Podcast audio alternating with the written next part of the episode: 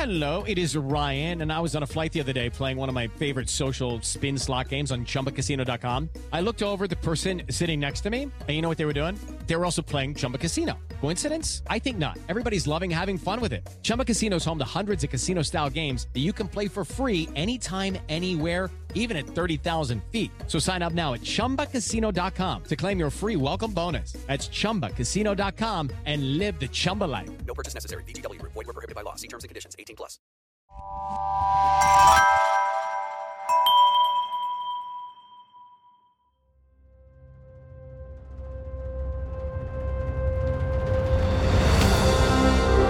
I'm Ken Harbaugh, host of Warriors in Their Own Words.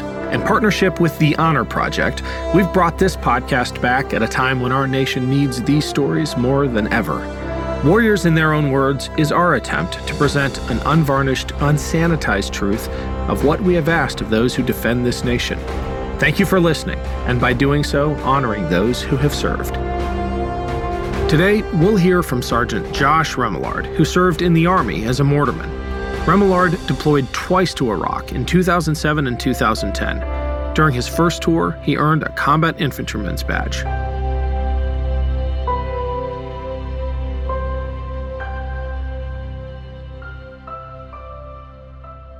My name is Josh Remillard. Um, the highest rank I got to was sergeant, and uh, I served in the army. And my first duty station, uh, well, I served in the army as as an infantryman. In 2006, I went to my recruiter and I said, you know, sign me up. I want to be in the infantry.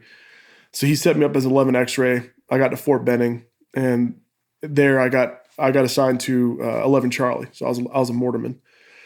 I served eight years in the Army, and, and my first duty station was in Fort Stewart in Georgia. Uh, I did five years there, my initial enlistment. You know, while there, I did two deployments, two combat tours to Iraq, uh, one to one to Baghdad during the surge, and then uh, one to Mosul. I can't remember the name of the operation, but we were there, sort of helping the the units as they were leaving. Uh, as they we were the backstop for units as they were leaving Iraq. I learned early that that life is a fight. You know, I um I grew up in the foster care system and you know, it wasn't until I was 4 that my my grandparents were able to adopt me. After that, I mean, even the jobs I held, I held were, were fights. I mean, I, I worked as I worked a, as a deckhand on a tugboat. I worked as a piercer in a tattoo shop, and and then as a, as a bouncer. And you know, I I guess you know I was sort of moping around town doing odd and end jobs and I started paying attention to the news more, and I started noticing that the death toll was rising in Afghanistan and Iraq.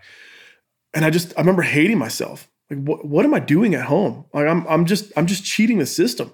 While these men or women are fighting overseas, I'm over here trying to get like a coupon for Hardee's to get like a cheaper hamburger or something, you know? So I mean, I had like an eighth of a tank of gas in my car, and I drove straight over to the recruiter and I said, "Look, man, I, I don't want you to sell me anything. I just want you to put me in the infantry. And if you can, put me in the fastest deploying unit uh, out of basic. He couldn't guarantee me the fastest deploying unit, but he was like, "Yeah, we'll do that for you." So, so he signed me up for 11 X-ray, and you know, then I went off to Benning and and uh, those combat tours.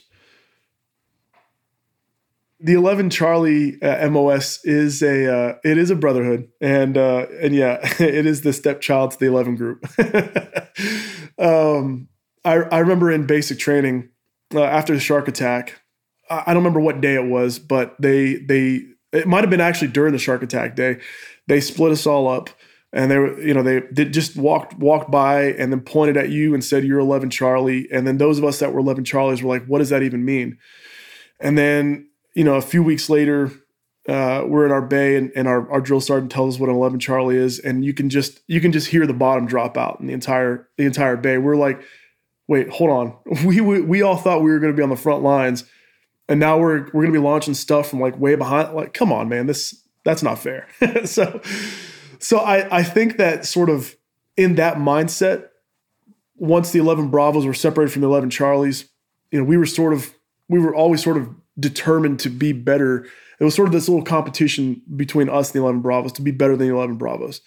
I think that was that sibling rivalry, if you will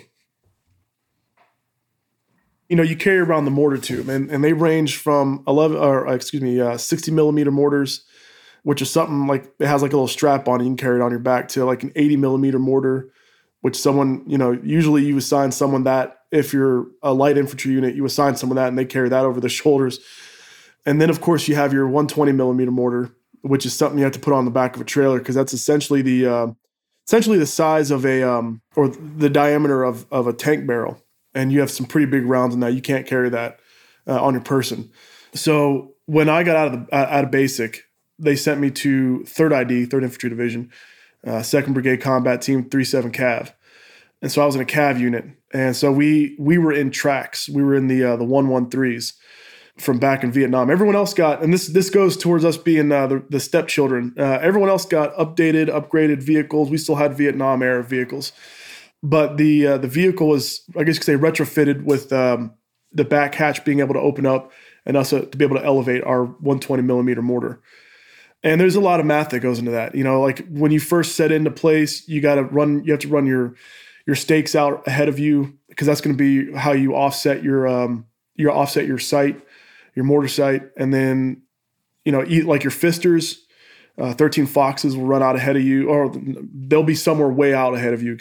Excuse me, uh, or the infantry units or the scout units will be out ahead, and they'll call in for fire with a 13 digit grid, and then you have to plot that on your map or on your plotting board and determine what the elevation is that you're going to need, what kind of cheese charge we call it, or a uh, little explosive charge in the back of the round that you're going to need so that way you can send rounds down range.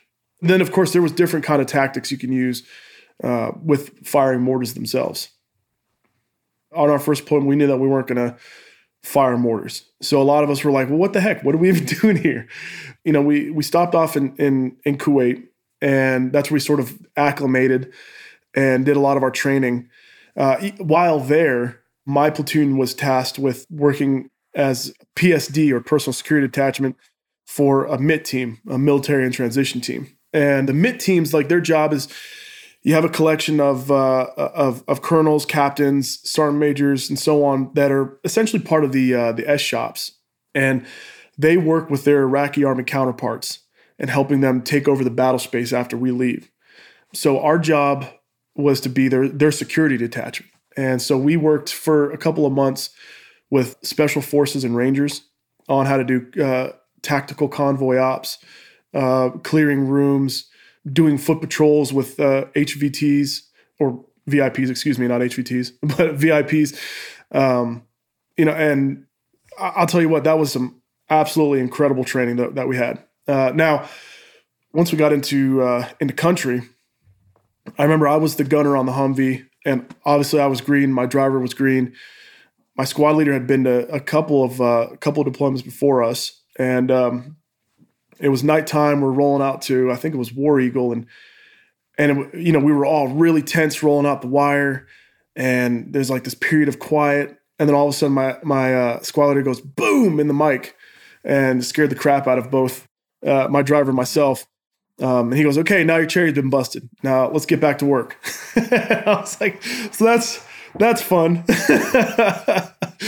I think it was good. It, it, got you over that initial nervousness during that deployment, I my platoon didn't stay with the unit. My my platoon went all over Baghdad. Uh, we were in the old uh, Ministry of Defense building.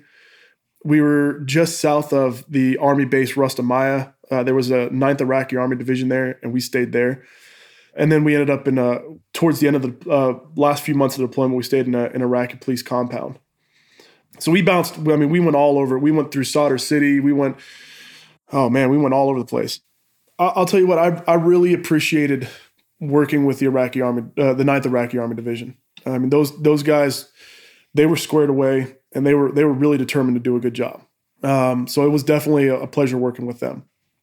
The the Iraqi police, a lot of us were concerned working alongside them because a lot of them had been bought off uh, by Al Sadr and, and, his insurgents.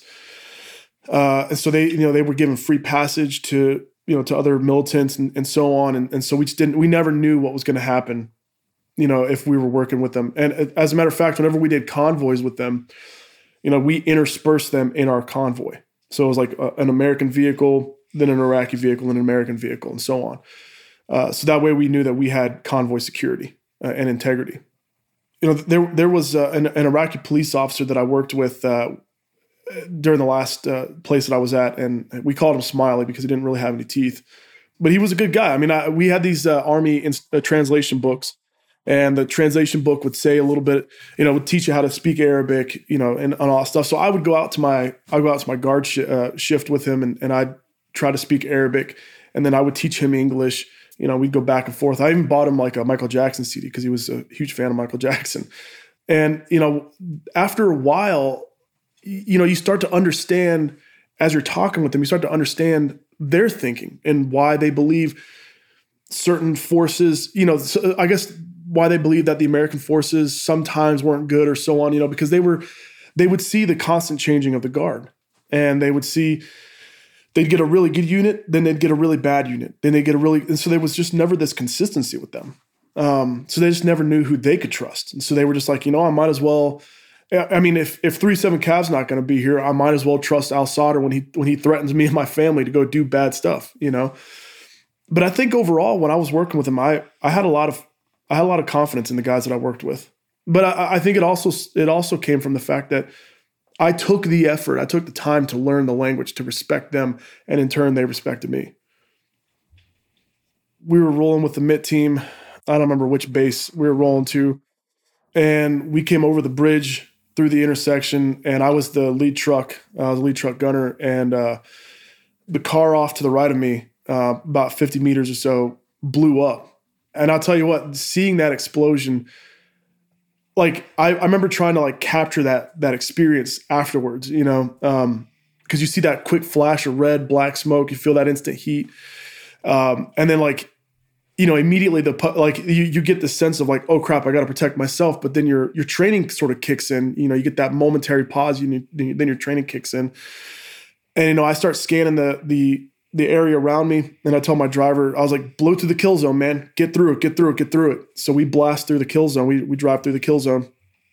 And uh, I'm pulling security. Uh, we're trying, you know, we're getting our, our green to green inside the truck, making sure everything's clear. And then I found out later on, once once everyone else was good, there was no damage. We were all green to green.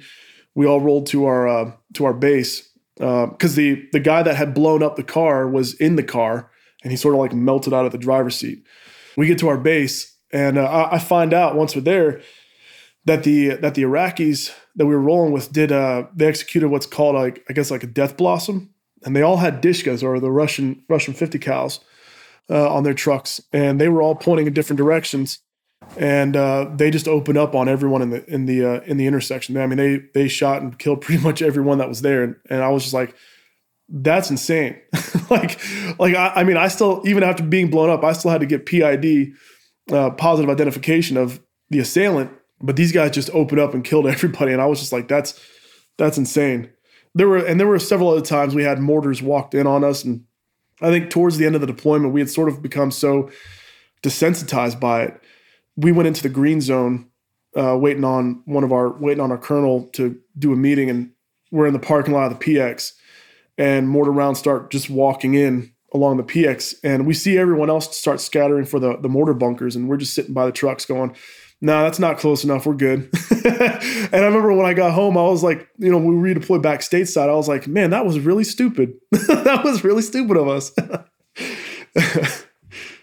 oh man, yeah. So there was there was some interesting times. I mean, if you were in if you were in some units that experienced a lot of fighting you know, or if you were in like a base where you had a lot of tall buildings around you and you were experiencing sniper shots all the time, like it starts to wear on you. And yeah, I mean, there was some pretty, pretty mean things that the soldiers would do. I think just because of that extra stress of, you know, you never know when the next bullet is going to come for you. You know, and then you know on on my second deployment, we were in Mosul and um, we were up in uh, I think it was like Diamondback and Marez. I think those are the two bases. And and um, at the time for that deployment, I ended up becoming the uh, the uh, de facto platoon sergeant for the mortars. I was I was just a sergeant, but then I you know my platoon sergeant and the other uh, my staff sergeant ended up getting sent to other units. So I so I became the de facto platoon sergeant. So I had uh, two mortar tracks, eight soldiers uh, to be in charge of. And um, you know, once we got there, we placed our mortar tracks in a certain spot. Our, you know, somewhere further on down the down the base, and initially all we were doing was shooting up illumination rounds at night. I guess to have a, a show of force, if you will. One day I get called into my commander's office, and uh, I'm in there with along with his scout platoon leaders, and the scout platoon leader is updating him on the past two weeks that they were out observing this island, I think it was. And you know, the company commander looks at me and says, "All right, Remy, I want you to go and and uh, and get your mortar team ready. We're going to drop some HE on that on that island." And um, you know, I, I remember looking at him, and you know, there was a moment there where where I felt I felt scared because I was like, "Well, I just I just heard him say because he when when the when the LT said." When he was debriefing them, he was saying, "Look, there's nothing happening over there. There's like old people walking goats. There's like kids playing soccer. There's nothing going on." So when the commander said to me, "Let's go drop HE rounds," I just remember just just this internal panic. I couldn't believe what I was hearing, and I couldn't believe what I was told to do. And I knew that I'm supposed to go do it, but I like there was just something itching the back of my brain, and I was like, I can't do that. Um, so you know, I, I'm talking to the captain, and I was like, "Sir, are we part of the same conversation?" and he's like, "Yeah." He's like, "We're gonna go. You know, it's a show of force. You know, we're gonna drop HE on it, whatever the case was." And and I and I, I looked at him and I said, "Sir, I can't do that." And he got like it was like a momentary pause, and he and the LT are looking at me, and he's like, "Remillard, that's an order." And I was like, "Yeah, but I mean, he just said that there's no one over there. Like, there's kids over there." I was like, "I I can't I can't do that." You know. Then he got really angry at me, and next thing I know, I have you know first sergeant. I got all these LTs and you know coming into the office, and they're all, you know, they're all yelling at me, and and um, my commander is telling me, he's like, look, if you don't do this, you can go to Leavenworth, you can lose your rank, you can lose your pay, you can get kicked out of the army, dishonorably discharged. And I was like, look, bottom line, sir, I mean, I could do this all day. I just can't do that. I can't do it. So he was he was really angry and he sent me back to my my barracks. And uh, you know, I told my my other guy that I was bunking with what had happened and and uh, he was trying to convince me too. He was like, Remy, he's like, just do it, man. He's like, you're just doing what you're told. It's it's not a big deal. And I was like, yeah, I know that, man, but because I know what's over there, because I know, you know, what the scout leader told me, I can't be a part of that. Uh, I can't have that blood on my hands. I can't go home and have that blood on my hands. You know, and so I can. I told my guys that that we're not going to do it. So I, I had to keep going back and forth to the commander's office every day because he would go up the chain and he would talk to another person, another person, another person. Uh, you know, our, our squadron commander, battalion commander, division, even all the way up to like uh, General Odierno at the time. And at, at, least that's what he told me. And uh, you know, every time I would come back, he'd say, "All right, they said that we're going to do it. You're going to do it." And I was just like, "I'm I can't do it. I'm not doing it." And then it finally, when it got up to, as he said, General Odierno, and it came back down, I guess General Odierno said, you know, don't worry about it. We can scrap the mission. We don't need it. And so after that point, you know, the, my company commander was like, all right, Remillard, well, you're lucky. You don't have to do this. Odierno says we don't have to. And throughout the rest of the unit, I think for a while I was considered kind of a, a pariah almost because I didn't I didn't do what the company commander wanted. Uh, so I mean, I got put on odd details here and there, but I was like, look, I'm I'm fine with that. I can go home at night knowing that I didn't I didn't kill innocent people. So, you know, so yeah, I definitely see how being out there on mission over and over again with the threat of death constantly looming over you can drive some people to do some pretty nasty things. But I never wanted to be that kind of soldier. I wanted to do something honorable while I was in the military.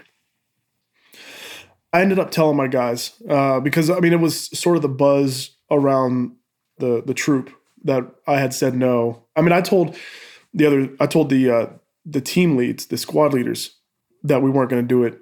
And uh, once the buzz came back to me, I think I think at some point I probably even brought my guys into a, a room, all my guys into a room, and, and and it was weird before I did that. Like I just I remember sitting in my room thinking to myself like, what am I doing? like this is this is crazy that I'm I'm in this position. And I guess I, you know I just I fully took it on and and I was like you know I I told them that yeah, I'm I'm to say no every time. I'm not to send us out there to go shoot HE rounds because a leader has to take responsibility for their actions. That's what the army tells you. You can always delegate tasks, but you can never delegate responsibility. So the blood was always going to be on my hands. But I also didn't want my guys to participate in something like that. Having the intel that we had, having the PID, having the positive identification, I just I didn't want my guys to have to live with that. I didn't want them to have to be a part of that. And I mean, I I didn't get much pushback from my guys. I, I told them I was like, go ahead, you know, uh, talk freely. You know, uh, you know, let me know what you guys think. Ultimately, I didn't want them to be a part of it, and I think that I didn't receive a whole lot of pushback either from it. You know, when I got out of the army, it was there was some dark times. There was some dark times for me because I didn't I didn't have a mission, I didn't have a purpose, but I had all this PTSD. What do I do? And then that's when I found Team Rubicon. And I saw what they were all about, you know, veterans helping veterans, helping veterans respond to, to natural disasters. I think the slogan is what kicking natural disasters in the face or something like that. And they um they gave me a mission. They gave me a mission to continue helping out my community and my country. And I'll tell you what, uh, you know, I, I, I got my wildland firefighter certification with them. I got my damage assessment certification from them. And when I went down to Florida after Hurricane Michael to help to help down there, you know, they after the missions are up, they raise the beer flag. Everyone's back on post raise the beer flag. We all grab a couple of beers and we we sort of sit around the fire and we we chat. And uh, nothing is more cathartic than being able to be there for other veterans who have experienced some hard, you know, experiences and just being that person that they can lean on because they know that you've you understand it.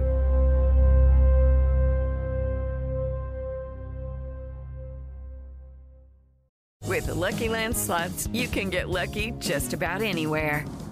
This is your captain speaking. Uh, we've got clear runway and the weather's fine, but we're just going to circle up here a while and uh, get lucky. No, no, nothing like that. It's just these cash prizes add up quick. So I suggest you sit back, keep your tray table upright, and start getting lucky. Play for free at LuckyLandSlots.com. Are you feeling lucky? No purchase necessary. Void where prohibited by law. 18 plus terms and conditions apply. See website for details. A news story gets shared by a friend on social media, or you catch a tweet that really makes your blood boil. But how do you separate fact from fiction? That's the premise behind Disinformation, a 10 part series from Evergreen Podcasts and Emergent Risk International coming this fall. Tune into Disinformation wherever you get your podcasts. And remember, don't believe everything you read.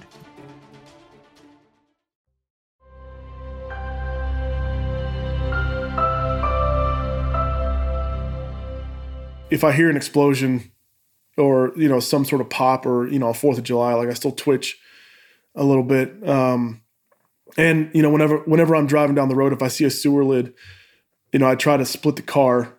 I try to put it in the middle of the car as I'm driving over it because the insurgents would put pressure plates underneath sewer lids, and they would put 500 pound bombs underneath those sewer lids, and then so if a vehicle goes over it, you know you end up losing your entire crew. And then, you know, there was a period of time too, whenever I would drive under overpasses, like I sort of start on one side of the overpass and then go to the other side because, again, insurgents would stand on bridges and then they would drop armor piercing uh, grenades from the top of those bridges down onto the gunners.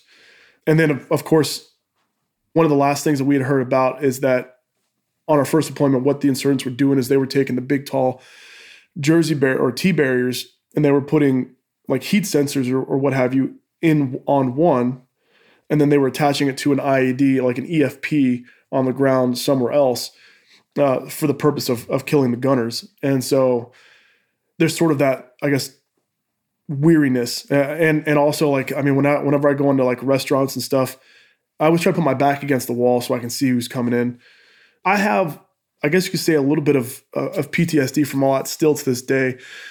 Uh, but I mean, I certainly didn't get the worst of it like other guys did. Um, one of the things I always try to tell veterans is like, look, I know it's scary to talk about, but the more that you talk about it, the less of a mystery it becomes. The more normalized it becomes, your experiences, the more normalized it becomes. Even if no one understands what you've gone through, the more that you talk about it, it doesn't have that effect on you as it used to. You know, I'm always trying to encourage people to talk about it as much as they can, uh, as much as they're comfortable doing it, because getting through that, it will make your life a whole lot easier as you're dealing with it. I think maybe from all the movies that we see where, where there's this fetishization of, of people always being this, the lone guy defending democracy, defending our country or whatever, standing on the hill triumphant.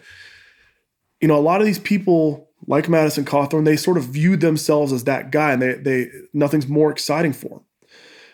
But then they they don't understand the reality that comes with killing another human being.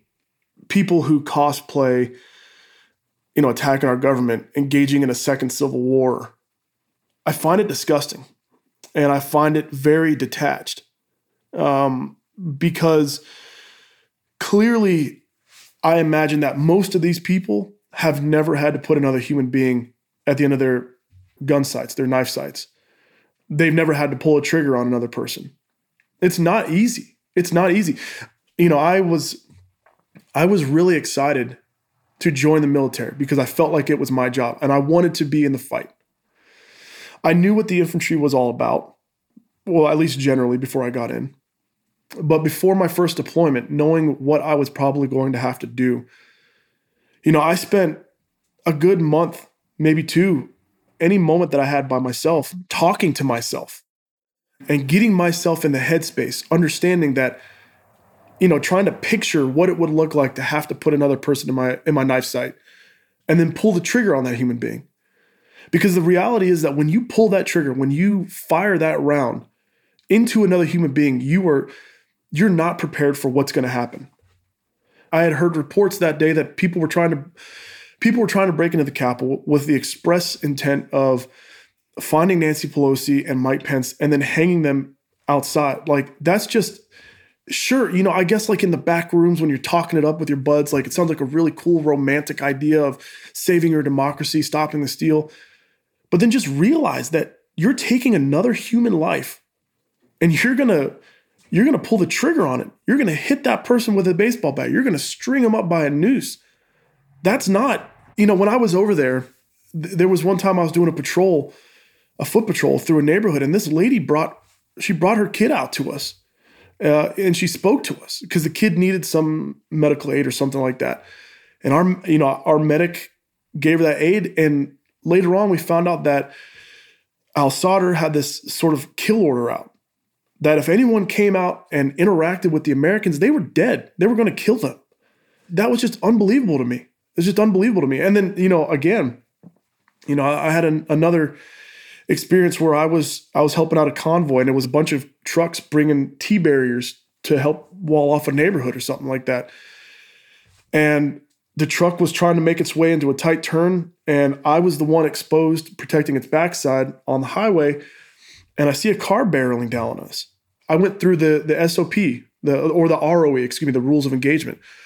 You know, we're supposed to shove, shout, show, and shoot. That's what we're supposed to do before we ever pull the trigger on anybody. And uh, so I see him coming down the coming down the road, and I'm waving at him. And uh, so I'm showing him, and you know I put my finger on the trigger. I lean into the butt stock. I take the rounds out. I charge it. I lay it down. I charge the weapon, and I'm leaning into it, and I'm still yelling at this guy. And I'm I'm getting ready to pull the trigger, and then probably hundred meters from me, he slams on the brakes, comes to a skid, and I look inside, and it's his pregnant wife and his kid in the back of the car. And I remember just being so pissed at the fact that I was about to kill this man and his entire family that the the way to release it was for me to throw a water bottle at a, a bottle at his car. Like, what are you doing, man? Like, I'm like, what? Why did it take you so long to stop? I didn't want to have to kill you, but I was going to. That was going to be the next step. I guess what I'm saying is like, sure, I suppose civil war might be romantic to some people because you're going to be in this fight against an enemy, a perceived enemy. But killing other human beings isn't fun. It's not romantic. It's not like the movies. That was Sergeant Josh Remillard. To learn more about Josh, listen to his interview on Burn the Boats. The link is in the show description. Thanks for listening to Warriors in Their Own Words. If you have any feedback, please email the team at kharbaugh at evergreenpodcasts.com. We're always looking to improve the show. For updates and more, follow us on Twitter at team underscore Harbaugh. And if you enjoyed this episode, don't forget to rate and review. Warriors in Their Own Words is a production of Evergreen Podcasts in partnership with The Honor Project. Our producer is Declan Roars. Bridget Coyne is our production director, and Sean Rule Hoffman is our audio engineer. Special thanks to Evergreen executive producers Joan Andrews, Michael DeAloia, and David Moss. I'm Ken Harbaugh, and this is Warriors in Their Own Words.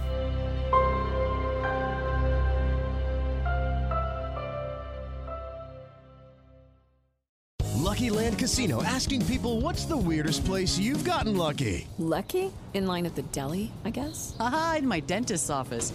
More than once, actually. Do I have to say? Yes, you do. In the car before my kids' PTA meeting. Really? Yes. Excuse me, what's the weirdest place you've gotten lucky? I never win and tell. Well, there you have it. You can get lucky anywhere playing at LuckyLandSlots.com. Play for free right now. Are you feeling lucky? No purchase necessary. Void where prohibited by law. 18 plus. Terms and conditions apply. See website for details.